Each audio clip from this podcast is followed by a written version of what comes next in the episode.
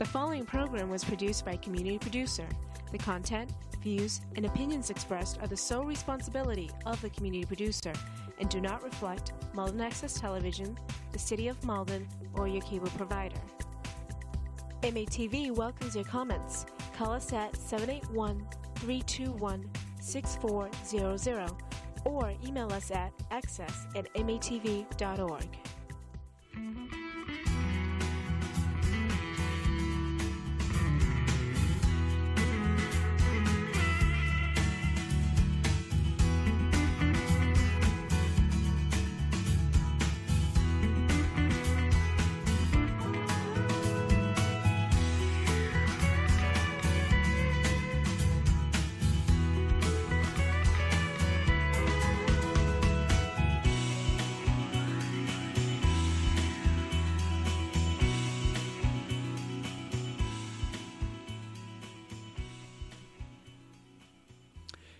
Hello and welcome to Malden 02148. I'm your guest host this evening, Ed Lucy, and my guest and our guest is the fire chief here in Malden, Bill Sullivan.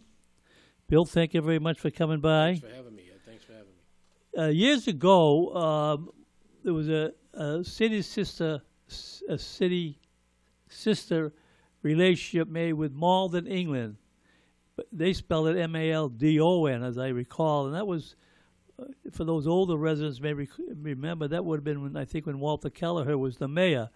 Well, recently I found out there's also a mall in Washington, It, it certainly And- is. and uh, we have with us today. And one of the things that's happened is this constant news uh, releases and updates on the fires that are occurring on the w- west coast. Invariably, they refer to it as California, and they talk about California and all the acres that's burned. Well, apparently and the reality is that's not just where the fires are. They're all up and down the coast. It includes Oregon and Washington. And uh, Chief here recently got involved with the uh, uh, Malden, Washington situation, and I'm going to let him tell a little bit about what the background is that effort that's underway now. Chief? Yeah. So what, what what happened, as you can imagine, as as uh, as firefighters, uh, we we follow significant incidents around the country, and back in early September, you know, as we followed the uh, tremendous uh, fire situation that's occurring out on the west coast, I was speaking with Deputy Chief uh, Len Leonard Dunn um, in early September, shortly after a a news broadcast which featured a story uh, on a fire that devastated uh, the small town of Malden, Washington. So, as both Deputy Chief Dunn and myself started to look into uh, the town of Malden, Washington, and, and the significance of what had occurred out there, um, a couple of things were brought to our attention. Number one, the connection between Malden, Washington, and Malden, Massachusetts. As the story goes, um, Malden, Washington was settled somewhere around 1909 uh, by a group of uh, railroad workers who were bringing the rail through that area of Washington State. And as it turns out, apparently a number of those men were from Malden, Massachusetts. So when they settled the town, uh, they named it after Malden, Massachusetts.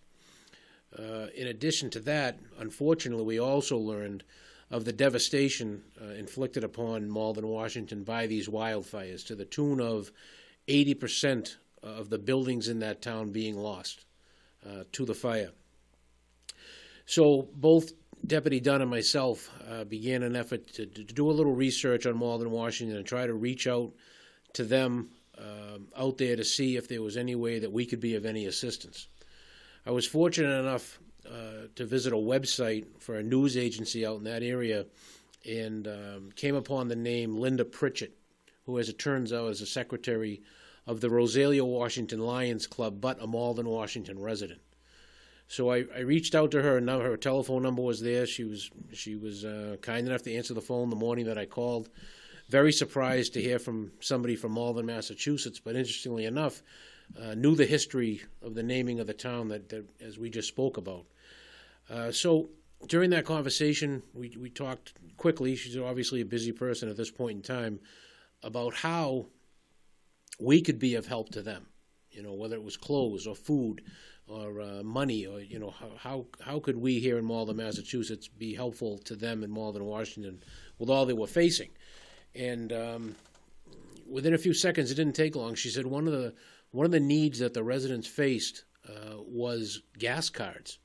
Fact of the matter was that the shelters that they were being taken to uh, to get them out of harm's way and out of the the path of the fire were in Spokane, Washington, which apparently is about 30 to 40 miles away.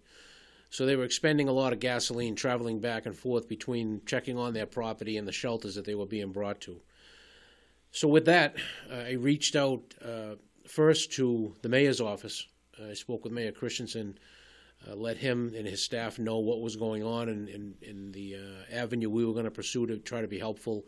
Uh, of course, he and his staff uh, jumped right in, um, very interested in helping and assisting in the effort, and they, and they have since the beginning. Uh, in addition to that, with that Lions Club connection, uh, I reached out to the Lions Club of Malden um, and, and, and, met uh, Peter Santangelo, the current president. And as you know, King Lion. King Lion, forgive me. And as you know, this past Thursday, I, I was um, fortunate enough to be invited uh, to the monthly meeting and spoke there. Uh, and, and again, the Lions Club, along with so many others, have been very supportive thus far. In fact, uh, you mentioned at that meeting last Thursday, uh, even in this short time, you've done quite well in terms of collecting gift cards. We have uh, the the response by the, the people of Malden, certainly uh, organizations throughout the city, has exceeded all expectations. And I, to be honest, I don't know what those expectations were, um, but certainly uh, Malden, Massachusetts, has answered the call. I hope by the end of this week to um, mail out to Linda Pritchett and the Lions Club of um, Rosalia, Washington, um, to the benefit of the Malden, Washington residents, over four thousand dollars um, in gift cards that have been dropped off at fire headquarters here in Malden. See, that's wonderful because I think as as of last Thursday, it was about two thousand. So it's been bumped up that much since then. It has. it's been a steady stream, uh, yeah. steady stream of residents people coming in, you know, just uh, with a simple desire to help in any way they can, and that the response has been magnificent. Yeah. Uh, uh is it all gift cards they're bringing, or is some of them just bringing checks or bringing cash? Or no, for the most part, I mean, we received a couple of checks, but for the most part, it has been the gift cards. It has been, the- uh, yeah. Um, you know, when when you consider the times that we're in, for people that take time out of their day, visit a store, buy a gift card, you know, and then bring that into the fire station, drop it off um, you know, they're, they're going out of their way, certainly, not, you know, monetarily, mm-hmm. certainly, but also the time it takes to do that. And again, you know, un, uh, under the, the situation of this pandemic uh, that we face, it's uh, my hat's off to the residents of Malden. Yeah. Uh, um, now, have some organizations also uh, come forward and support? Without question, uh, and I, I, would like to mention, acknowledge some of them today, if I may. Please do. Uh, you know, again, first and foremost, the citizens of Malden. I, I, just can't say enough about the individuals that have come by the fire station with uh, such generous donations. Uh, but as well, the First Church of Malden uh, made a tremendous donation to the people of Malden, Washington. Uh, I have to applaud the efforts of Fire Commissioner Emery Haskell. Uh, has been a great resource through this. The Malden City Councilors that have made donations. the Malden Housing Authority uh, both the director and the and the, uh, the, the personnel that work there, Cataldo Ambulance Service, the Malden Chamber of Commerce, uh, the Malden Firefighters Union, uh, both unions and the police, the patrolmen and the superior officers, uh, the Malden Monthly Readers Book Club was in with a donation.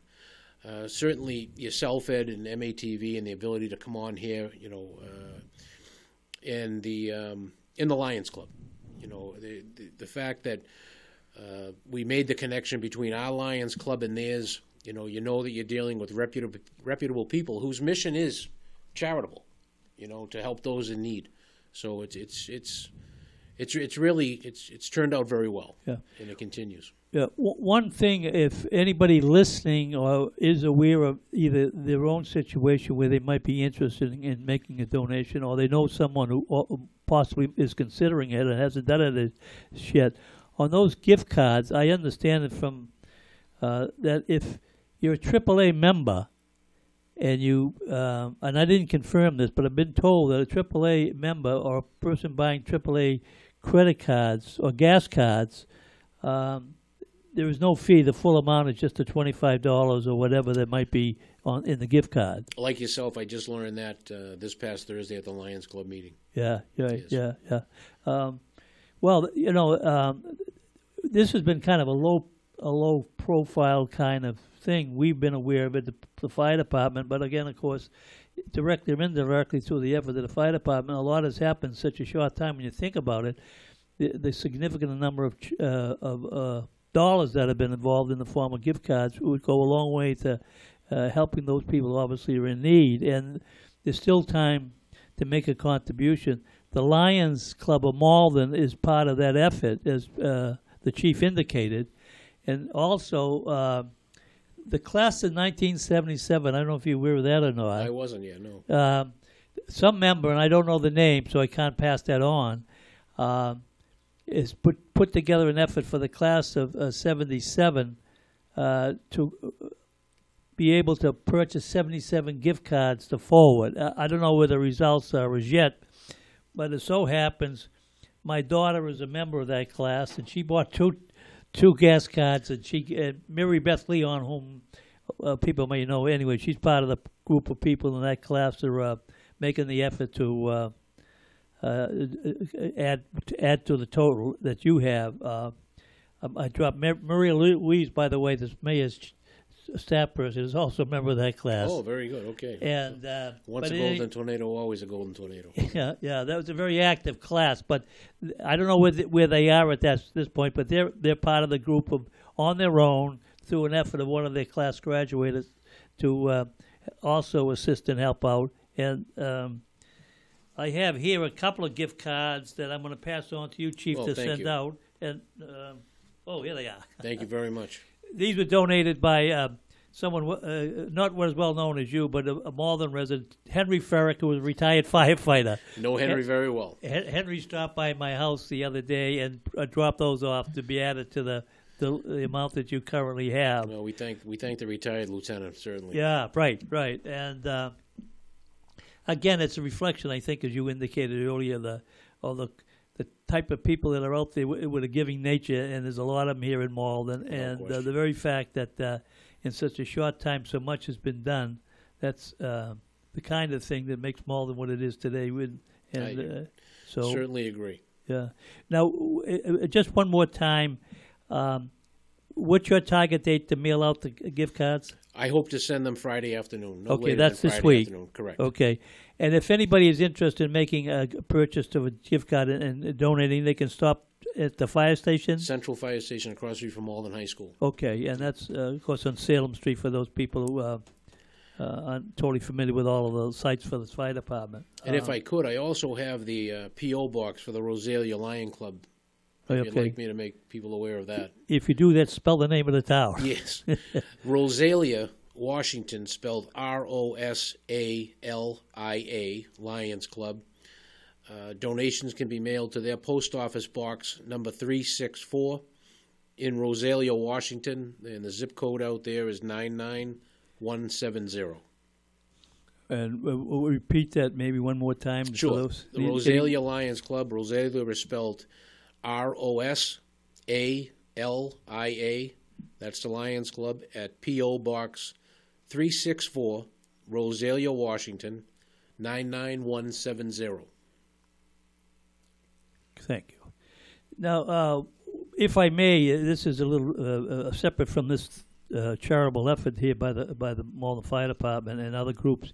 Um, are there some things that maybe uh, people that here in the community might be able to be more helpful to what's going on with the situation with the with the uh, the virus? Because obviously. Um, I would assume that uh, the, the response to the fire department now is maybe even more active than it, it was before with, with medical aid calls, and sometimes people are always unsure to what degree they, they you can get involved because have you had situations with the department that unfortunately that maybe members of the department might have picked up a virus? So we, we've had situations um, since the beginning of the uh, the pandemic uh, where we've had to quarantine members uh, for potential exposures.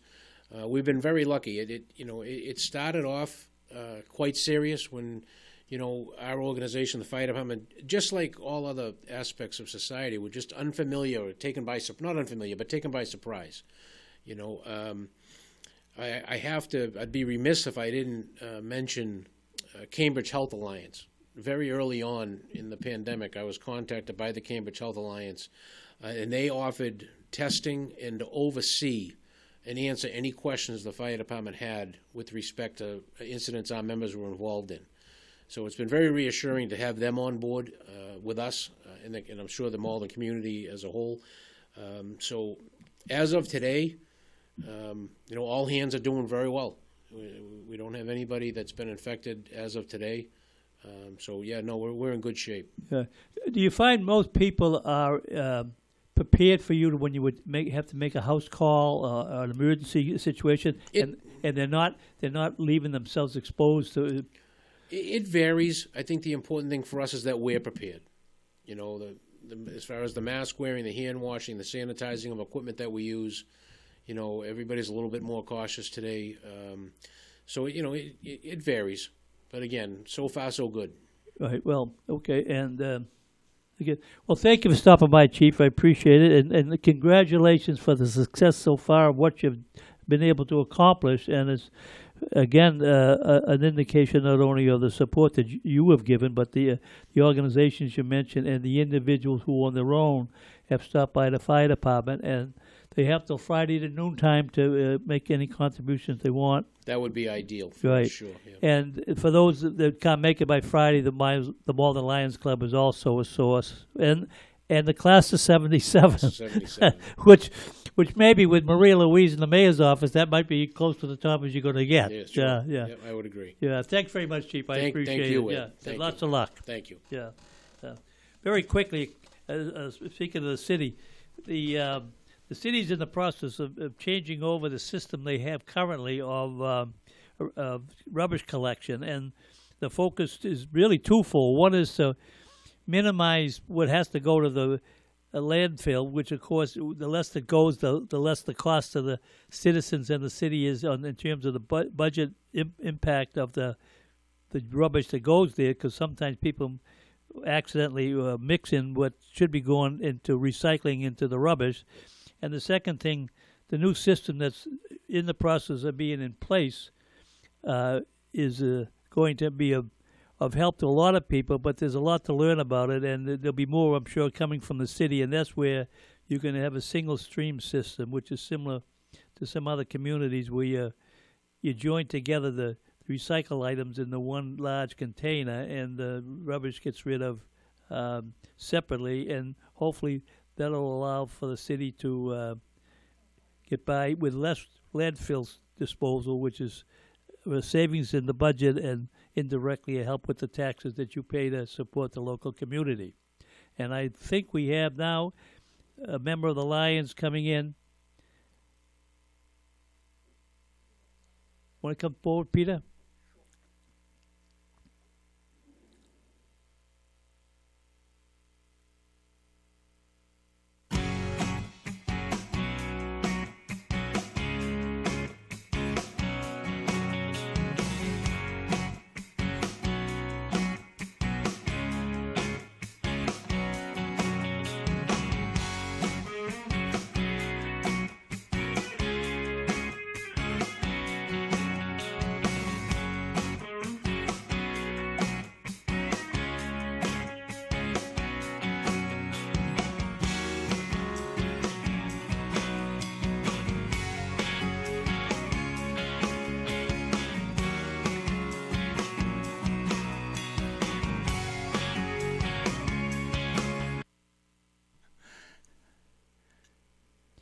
We're back on on t- opening, and I have, uh, as you see here, uh, the chief has gone on to do his usual efforts with the fire department. We have Peter Santangelo, the King Lion of the Malden Lions Club. Peter, thank you for stopping by.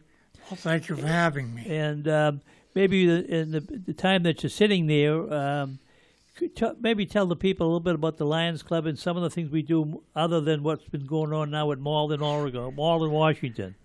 Well, maybe I could tell you why I'm a lion. Uh, over 30 years ago, uh, the Lions, the Malden Lions, was the first service club to give the veterans uh, money for the Vietnam and Korean War Memorial. And, Interesting. uh, uh, John Webster went to you and asked the Lions for money, and they gave us the money. And uh, about 10 years ago, when I retired, I was asked to be a Lion, and I became one. And I've become the King Lion by mistake, but that's all right. I'm working on my impeachment.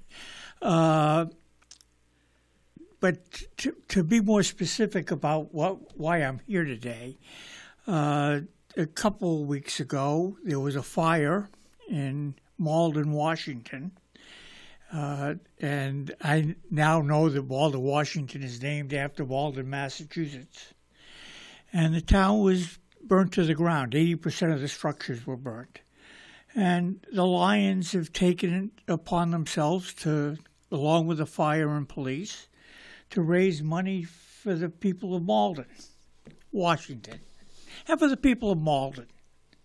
I think we're a service club that cares about the community. Uh, we're currently filling bags at the uh, YMCA for the food bank. That's on our, we do it on Saturday. We do it on Saturday, and uh, Flora is is uh, well, does interpretation almost all week for the Chinese uh, residents of Malden. Uh, so it's a good service project that we have, and and I'm proud to be a lion and to be a part of that. And uh, when you joined, I think I sponsored you.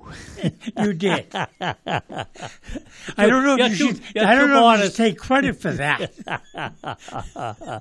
and uh, actually, I think that one of the things is probably we're not as well known as some of the other service clubs because that's basically what it is, a Lions Club. And uh, but we're the largest international service club, going into I don't know fifty-seven different countries, I think, or That- thereabouts. That's true. I, you know, you you could give a better history than myself. Yeah. Uh, but you know, it, it's uh, not. Uh, I don't think we're lions for for taking credit. Is we're lions to try to do something to help the community.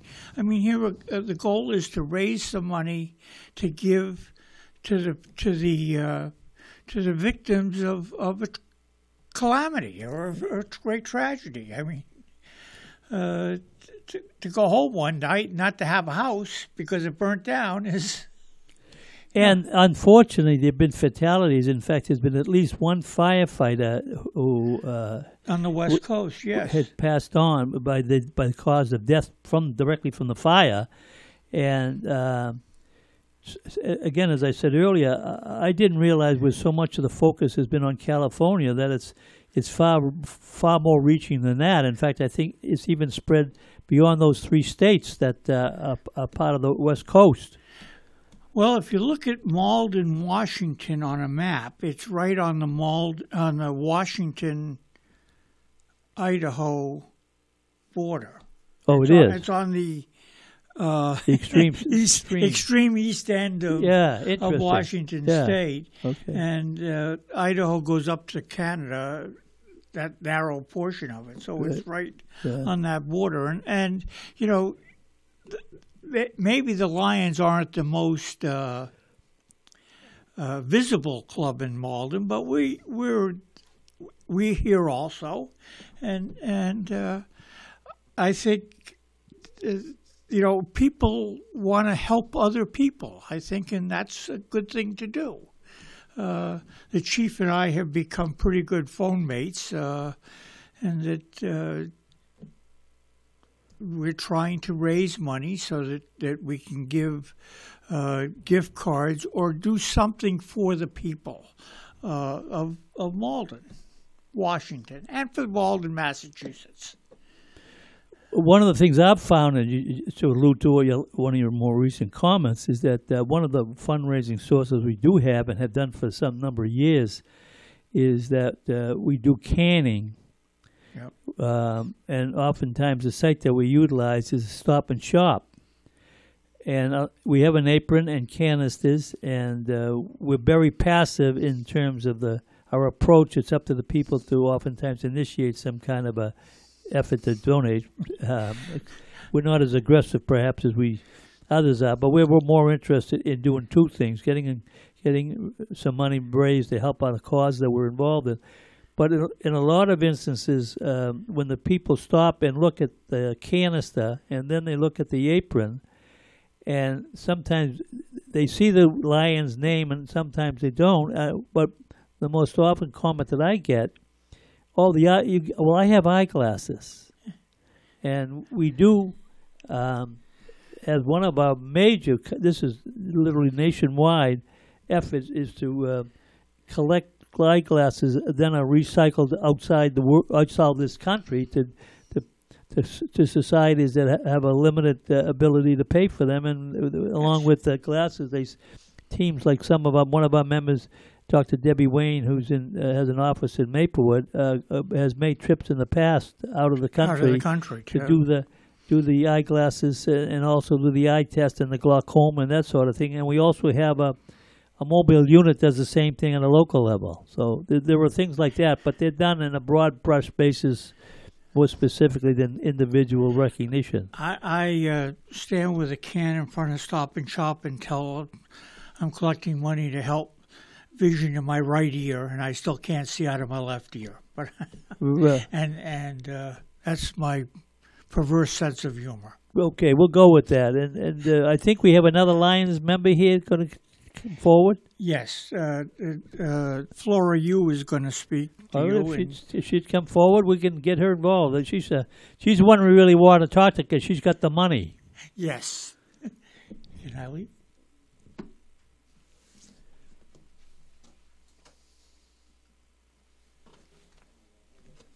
While we're waiting, I, I make a, if we if we're still on live, I'm going to uh, uh, touch on a couple of subjects. One of which is just a rehash of uh, uh, uh, my last show I did was about the election, and there was a couple of things that, because we did it so soon after the polls had closed, and, and, I hadn't really, and it was the day after without having all the information. I, I just wanted to update the people of Malden on the election. One of the offices that was contested was governor's council which the current incumbent is Terry Kennedy, uh, who lives in Lynnfield now, but formerly was a resident, long-term resident. His family was in Everett, and he was reelected, and the margin was about fifty-five percent, close to that. So he won by about fifteen thousand votes, I think, or 11,000 11,000 votes. Uh, in, in in the district, and it was, you know, several communities, including uh, Essex County as well as Middlesex County, and uh, he lives in the one precinct I think in Lynnfield was part of the district, but he was successful. Uh, the other the other office, which uh, we, I alluded to, was a Paul Donato had a uh, competition in his race, and I my my uh, my observation was that was kind of a an interesting thing because I, I thought the other candidate, who happened to be a Malden resident, was not very active visibly in the kinds of things that used to get done in in, in seeking uh, a political office. You'd be campaigning door to door and dropping leaflets and having standouts and that sort of thing. And and she did very well. She she she won the uh, the majority of the votes here in Malden, which is four precincts of the total. But Paul carries Medford and won by about 1,100 votes. But the point I was trying to make is I thought she did extremely well, and she did, considering she wasn't campaigning in the forms that used to be common. And I alluded to that. Uh, having a limited budget. Well, I found out after I made all those announcements that sh- she had spent about seventy-five thousand dollars, so she had raised a lot of money, as it turned out.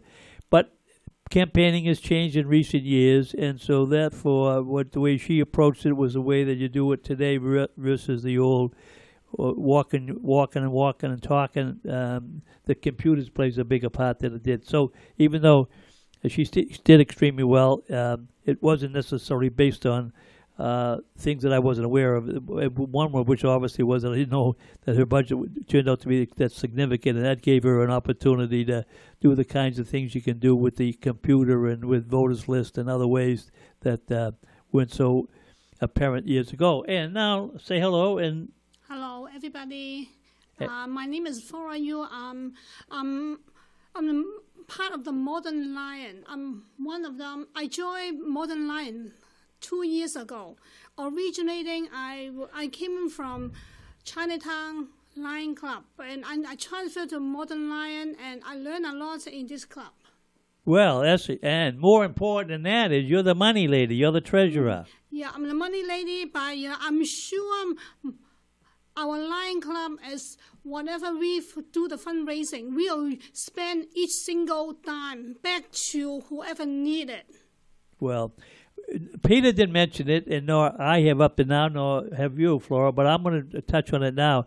Like most organizations, you have uh, a lot of different reasons uh, some turnover of members from year to year, and it's important not only to maintain the membership you, you currently have, but also, if possible, to add to your uh, your strength. And uh, sometimes it's as much as to be replacing those people that maybe relocate, move away, or have, have changes in their life that prevents them from maintaining a membership with the Lions. And sometimes we have people that transfer in from other Lions clubs, and by conversely, we have people that move away and still maintain Lions membership, but they don't do it in Malden. So, for anybody out there that's looking for an organization to maybe help with, the Lions, as a as a matter of pr- practice, meets twice a month, the first and third Thursday of the month, and uh, we we have as a rule meet we would meet. This is prior to the virus issue. We're doing some uh, some meetings now uh, on uh, Zoom. Zoom. Yeah. But uh, just as a, if it were a normal situation, we would we normally would meet ten months of the year. We don't meet in July and August. The membership fee and the application fee is very modest, and uh, the meals are paid for if you're able to attend the meeting. And so, therefore, those people that have a schedule that prevents them from coming all the time, they're not being charged in their initial membership uh, fee, including the assumption that they're going to be there every meeting. So it it, it works on a on a flexibility basis for people that are involved, and we do we do some things that uh, uh, sometimes we don't look to get recognition. We just do them. Yeah. And As like uh, recently, um, for pandemic, uh, know, in YMCA they do have a food pantry. Our Lion Club, we do have a few people to helping to volunteer every Saturday, and particularly myself, and I'm doing the tran- transl- translator interpreter because there's a lot of Asian and they have a hard time to communicate with the people over there to distribute food. And then for the re-register, they change the system. Then uh, everybody need to re-register. I was there for a few days and I do the interpretation and then make everything go more smoothly. And then you know, we are uh, as a lion, we will do a lot of different community uh, community service. And if anybody interesting, please join us. Yes, and and um, she doesn't mention it, but I think you're there every Saturday. I go about I go once a month. Peter, I think, has been there more frequent than I have, but I, I think I've seen you there every Saturday that I've been there, and you and uh, I assume you do it. I understand you're there other Saturdays as well. So Yeah. I'm, I was doing Thursday and uh, Tu- uh, Tuesday and Thursday because there's a lot, a lot of people over there, and uh, like uh, recently they are re-registered. There's a lot of work to do, but you know my project's done. I think they're happy. yeah, Yeah. And the, the, one of the other uh, things the Lion has done uh, uh, on a regular basis over the years is is a, an iMobile. Where they'll have a, a, a, unit that ha- is set up to examine, test people's eyes, check check for glaucoma, check the ear too. do the do the hearing and the, and the the blood pressure, and um, all again volunteer and and oftentimes in collaboration with a hospital or a medical staffing there professionally that can evaluates the result of the test are there, and. Um, in Flora's case now, um, what are some of the local organizations that we donate to? You said you ha- you have to write the checks. Um, we we were doing like a scholarship, and a high school scholarship, and we do uh, donating to like a special need education. And and, um, and and also there's a lot of different communities like uh, whoever need eyeglass and they are really poor they cannot really afford the eyeglass they will come to us. And Debbie Wing um, she uh, she's an eye doctor. She has been doing a lot helping people in Malden too Right. Malden and Everett I think Yeah, and that's another thing I didn't think of, of mentioning a before. The Lions will get uh, sometimes contacted by the local school system Yeah. uh, and uh, indicating that a particular student of special needs, be it with eye limitations or uh, that may be able to uh, attend the schools and keep current, but they need some c- computerized system of getting them information to them, and the Lions either provides the computer system they may need, or in some instances, of course, the glasses, and um, Dr. Dr. Wayne in Maplewood Square's office off, is primarily the person that would deal with that, and she does that as as a professional courtesy at a modest cost, if any, to, to the people that uh, have a, somebody in need. Uh, and one of the organizations I know over the years um, is the Neighborhood Basketball. We've supported them, Yeah. And that scholarship that Flora alluded to that includes not only Malden High, but also uh, to charter school and in the past other schools as well. Yeah. So um, uh, this the organization is small in size but big in uh, results. Yeah, and last year, and because of this year, the pandemic, and so we are not able to do any fundraising. In last year, we done one of the big fundraising, and we are raising the money and distribute to uh, the Bread of Life, and we are doing pretty good, and they are happy, and you know, we just thinking, you know, we are not everybody's not that lucky. Then some of some of the family they might not have food, and we will try to do some fundraising and distribute to whoever needed and organization in Malden like the bread of life. Well, interesting enough, the last the last 0214 rate uh, broadcast was last Wednesday, and Mike Sharon is is uh, the more the MC for that, and he had on the director uh, of the uh, Bread of Life, so she was his guest. Oh, that's good. but that's again an organization that's doing a lot, and they have they have big plans for the future in terms of uh, a building program, and so uh, do, they do a very worthwhile job. One one quick thought question I have is on on the um, the program for the food on from the YMCA. The people register ahead of time to be. Uh, is it limited to Malden residents? Um, no, I don't think so. I did see somebody from other town coming over to Malden to get it. Um, pretty much they are really looking for some other town. They don't have a food pantry. They come over, they will serve it. Yeah. I yeah, see. yeah. I did see but someone from Medford or Stoneham or Melrose and even even the Quincy and Boston too. I see. Okay. Yeah. Yeah. When, when, when I do a register, I, I did see, but very, very small amount. Yeah. Yeah. Well, again, as a, a, one last comment for the Lions, anybody out there that's here, we, we, we have lots of members who uh, women, so they're lionesses, I guess, not lions, but they. Um, we are actually lions. And- And, also, right, um, for the time being, Malden is really, really big, diversified city. And then we have a lot, a lot of Asian. And the Lion Club, we do need someone to join us to help. And a lot of service, we, we do need help. Oh. Well, thank you very much, and um, hopefully that'll result in at least some efforts and on someone to take a look at the Lions Club, and they can s- speak to Peter, speak to me, or or show up on the first Thursday or the uh, uh, third Thursday at, at, at Anthony's. Not now. We'll have to wait till this serious issue with the virus is over, but that's been a place that we've met for many years, and look forward to continue it. Thank you very much, Flora. I thank you. appreciate it Thank you. um, the um, w- one thing that's uh, uh, I'd like to kind of touch on a little bit, and I'll bring it a, a more detail in October.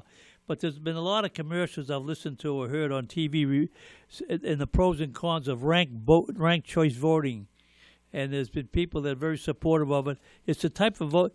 I, th- I think it's very confusing, and uh, and I'll deal with that more at a later date. But for those that aren't familiar with that at all, you better pay attention because on the ballot in, in November, that's one of your referendum questions is about preferencing ranked voting. Although um, I understand there's been some issues been raised about even if it were to pass, which I don't think it may, but if it were to pass, that it may be in conflict with the state constitution, so it may not even be legal on a on a state basis some uh, Cambridge does it now, but th- th- that's a nonpartisan election, so that's a little bit less complicated. But what uh, ranked choice voting is that if you had multiple people applying for an office, and um, in the election were held, and the leading candidate did not receive at least fifty percent of the vote, that would give the chance for those people who ran and finished behind the leading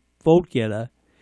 But the people that do vote then rank those other candidates as their second, third, fourth, or fifth choice if they choose to do that. And what that is done is the bottom person drops out, is cut off and eliminated, and then those people that have got second choice get those votes. The person that you put down as third choice would then have another round, and if they were still, uh, they would then get the, your, your third choice vote because the other ones are already taking care of the second cho- choice. But and but at some point, who's ever remaining has fifty percent of the vote, and that's that's uh, ultimately the winner. But I think at, at this point, if even if it were to pass, it, it, it's for a lot of people to be extremely confusing to start with. In some instances, your only choice is the choice that you make. You don't looking at past that. But one caveat that I'd like to suggest is Massachusetts is primarily a one-party state. We do have a, a Republican governor, and since the governor and the lieutenant governor run as a team, the lieutenant governor is also a Republican, obviously. Occasionally in the past, whether it's state treasurer or attorney attorney general, Republicans have been elected. But for the most part, the statewide office has either been all Democratic or all Democratic other than a Republican governor.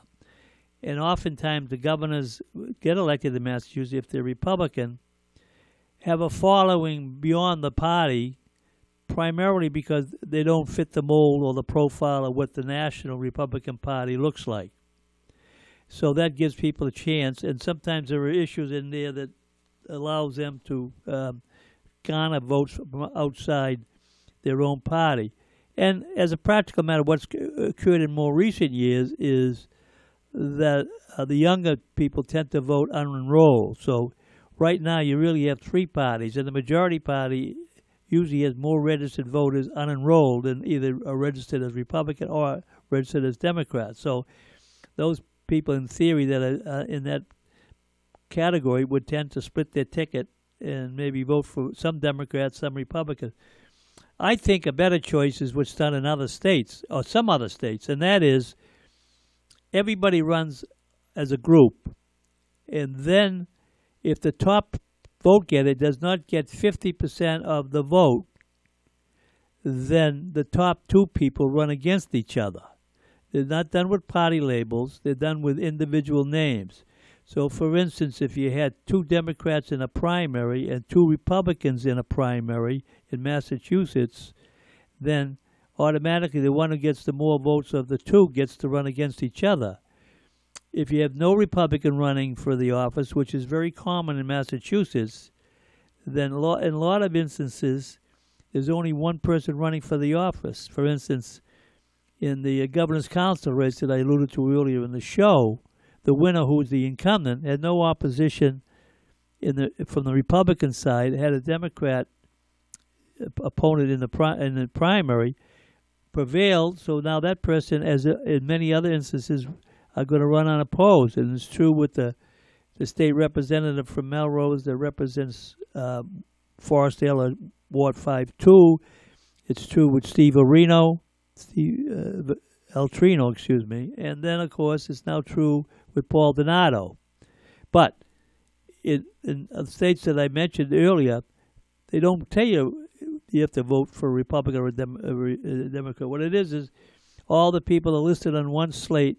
The top two run against each other, and in that way, at least, um, if you had two Democrats that were strong candidates, or two Republicans in a district that were strong candidates, and um, you had the third or fourth or fifth come in for whatever reason, particularly if there's a vacancy, then at least you would end up having the top vote getter running, and they could be the two best candidates, and they could be from the same party. So, in that way, you at least have some choice, and it might make a little bit of a difference ultimately. But right now, I think of the uh, 40 state Senate seats, uh, this, I think 30, 33 or 34 are Democrats. So that shows you what the prevailing status is of that group. And in, and in, there's 160 state representatives, and I think there's close to uh, around 130, give or take a few, that are Democrats. So as a Republican, you'd have to kind of accommodate the the uh,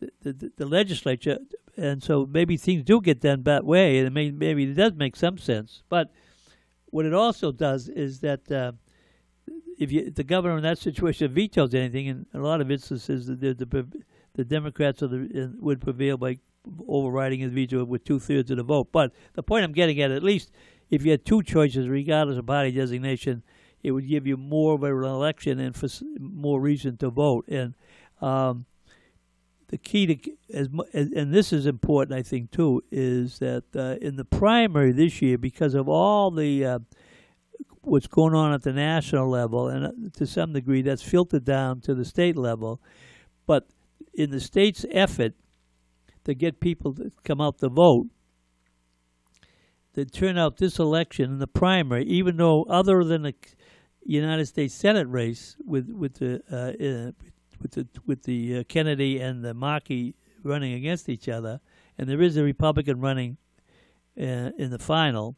Who, by the way, there was an opponent of, of his in the in the primary. So anyway, there is a, a choice in the final election. The reality was a lot of that was the, the level of the voting results were motivated by the fact that you had all this information generated about mail-in voting and I think, and I don't have the final numbers, but that in Malden uh, uh, there were about 7,000 people that requested a ballot. And of that 7,000, a good many of them returned the ballot and voted it without going to the polls on election day. And you'll have that same option in November, and it's anticipated that the, ultimately over half of the people are going to vote by mail, which is the same as saying they're voting absentee ballot. But that that term has had been used in the past, basically for people who are medically unable to go out on election day in person to vote at the polls, and also those people who weren't in the community. For instance, you could be a student away at college, you could be someone on a business trip, it could be someone out of out of town or out of the state or out of the area on day, in the day and may not be able to get back in time to, to vote in the polls. So you could vote by absentee. But whether you call it vote by mail or absentee, it's the same thing. And the anticipation that half of the people or more will have voted that way. The advantage is it guarantees that if you do that, that you'll be voting whether you're able to do it that day or not in person. One disadvantage is that if it should happen that um, you've changed your mind for whatever reason and you've applied for an absentee ballot or a mail vote in, you can't vote by person on election day because you've already applied for a ballot and you've either utilized that process or you've at least received it, even if you didn't send it back. And incidentally, as I uh, mentioned a little few minutes ago, a lot of the, the 7,000 people, by that I think it, somewhere in the couple of thousand or close to it, never returned the ballot. Some people came by the polling place to vote in person that day, maybe that evening, and were told you can't. You have to take your ballot that you brought. They brought it to the voting precinct, and they were told you have to mail it in or bring it to City Hall. And in one instance that I mentioned in the last show that I was aware of, a couple came in with the ballot, intending to vote and handing it over. They were told they couldn't do that. They'd have to bring it to City Hall. They happened to be um, of another culture and, and, and walked to the polls to vote and didn't have a car. So, the, although they wanted to vote and had applied for mail in ballot, but not having returned it and not able to go from the polling place to City Hall to bring it, they actually ended up not voting at all. And as I mentioned, there were some people that came uh, to vote with the ballot in hand. Some people came and said, I changed my mind, I want to vote in person. But at an audit one, they were told you can't. You've already had a ballot mailed to you, so that's the ballot you'll have to use. So uh, keep that in mind. And, you know, um, you, there's there's all sorts of uh, news stories and uh, suggestions and or implications or inferences that there's going to be a lot of uh, either abuses and uh, people voting and not twice. Not going to happen, whether it's Massachusetts or other states. The system, the way it is, it isn't that easy, and you you sometimes can do that at a local level with a, a local voting process, or, or maybe even um, a, a, a, little bit of a larger district, but trying to nationwide influence in some fashion dozens and dozens and hundreds and hundreds and thousands and thousands of people. It just doesn't make sense. There was a commission that was formed after the last national election four years ago. Some states didn't participate. Other states took umbrage at the whole process because it, it was reflecting on the clerks or the voting uh, supervisors in the communities and at the state level that control oversee the, the communities in the state. The inference being that there was a lot of skullduggery, skullduggery and, and it reflected on them uh, on them and the way they handled it. It just wasn't the case. Even even states where there were Republicans who were, had the job that were uh, involved in, in the voting process, some of them either refused to participate uh, or adamantly said it never happened and, and, nothing happened that was of any consequence that impacted the election. The votes were the votes. One other thing, this is from a personal perspective. Much is being said about the Russian involvement, and and I, and, and there is. I mean, uh, uh, there was one wild story four years ago where some some pizza parlor in either Philadelphia, or Washington was the center place for a, some kind of a sex trade which involved Hillary Clinton. I mean, you might not like her, you might not want to vote for her, but some of those stories were, straight out of science fiction. I mean, it was just beyond the pale as far as being realistic. And uh, from my own limited observation, the people that voted for Donald Trump that time and this time are his votes. He has a solid give or take uh, forty percent of the votes. Some of it is obviously higher, and uh, that's the overall number. But some some states it's higher than that, depending on geographical where they're situated. But with all that's going on in his career, publicly, privately, personally, it, would appear that what his vote is for that group is his vote. So the other alternative is those undecided, those swing votes, those people that have a different agenda for a particular election, they voted for Donald Trump, and therefore that's how he was successful then. And again, with all that's going on in his cabinet, with all that's going on with him, with the virus, with all that's going on with some of the other accusations and stories that have that have happened since he's been elected, they still are in a situation where as much as the polls suggest he's not a winner. And you got to remember with polls, they do national polls. Well, it doesn't matter if you carry California. It was done by over a million votes, or Massachusetts by a huge number of votes. The electoral, college vote that you get is the same whether you won by a million or whether you won by a hundred. And in other states, with Pennsylvania, for instance, and Wisconsin, when the when the final votes came in, Donald Trump was the unexpected winner, even though polls suggested that he wasn't going to win, that she was going to carry the state. This is Hillary Clinton. So, what the point I'm making is that it ends up in the final analysis, what appears to be there's about six states, one of which, of course, is Florida. If he doesn't carry Florida, Florida was was the difference with the with the Al Gore election with uh, the President Bush, the small number of votes difference in a, in a and that was a year that you had uh, a third candidate um, speed at any at any level. That, The book he wrote at NASA, and and uh, and perhaps if he hadn't been in the election, those more of those votes would have gone to Gore. He would have been the president. But the point is, Florida made the difference that year for the Republicans.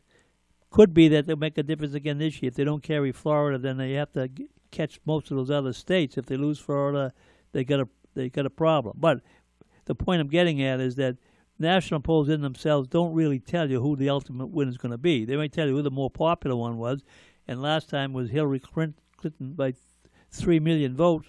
The year that Al Gore lost the election of the Electoral College, he had more votes than uh, Bush, but he didn't have the votes in the right states, and, and and and like I said, he lost Florida by a handful of votes in the final count, and that was where the Supreme Court got involved with the Chads, and they ended up closing out the election uh, count and declared Bush the winner. So you have to pay attention to the referendum questions. You have to pay attention, in particular, to the to the uh, voting ahead of time, the advantages, the convenience, and and ultimately could be the dis- disadvantage should someone that you changed your mind on who's on the on the ballot. Once you've requested the ballot, whether you send it back or not, that's what you have to use. But uh, if you send it back, you can't change your vote, obviously, anyway. So we'll leave that at that point. Um, there's also a question on on uh, use of auto repair places, but I, uh, on that note, I just wanted to quickly give you uh, nine signs that you found the right auto shop. Uh, people you trust say great things. That's a good way. A personal recommendation.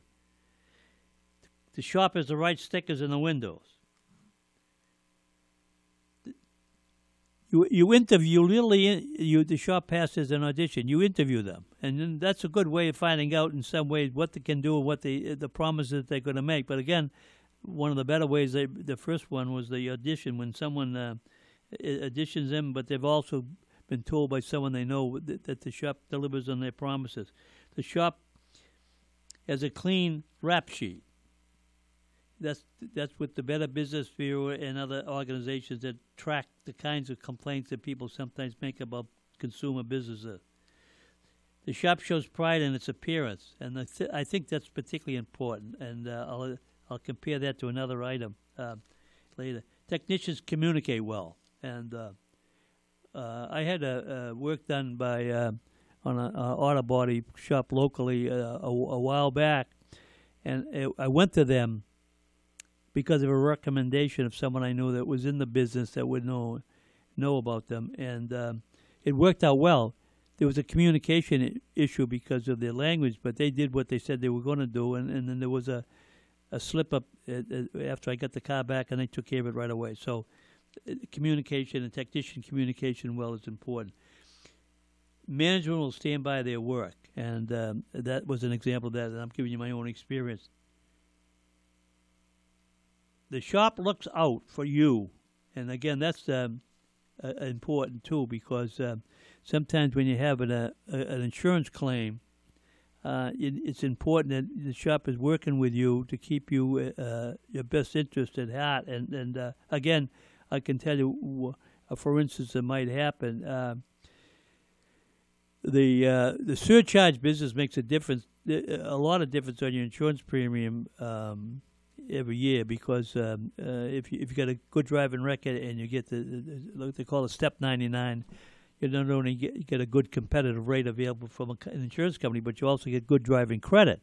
If you, if you had an accident over a certain amount that's paid out by the insurance company and you're at fault, then you not only lose your surcharge, you get you not only use your good driving credit, you get surcharge, and that's a um, that happened to me, although it was it was legitimate because what basically to try to simplify it, I had an accident. The adjuster came out and he estimated the loss, but it, they just see the visual part. When it goes up on the on the lift, uh,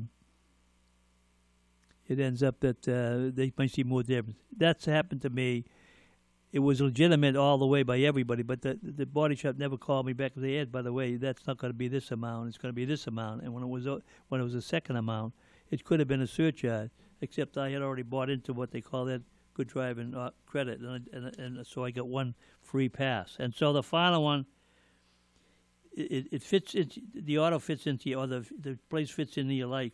That's the the place you have in your work. Then is it convenient, and that's that's important. So, on that note. Um, I hope we've been informative today. Uh, I appreciate the chief coming by, and I appreciate the people from the Lions coming by, telling a little bit about what they do and how they help you out as uh, uh, a local resident and uh, how they represent the best of the service organizations. And we'll talk to you soon, and maybe we'll deal more with the election that's coming up in our next show. And thank you for listening. The show will be repeated on Saturday. It's on tonight at seven o'clock, and then Saturday evening and Sunday night. So, thank you for listening, and I hope we were able to provide information that's it's in, been been informative and helpful for the things you have to deal with on a daily basis. Thanks again.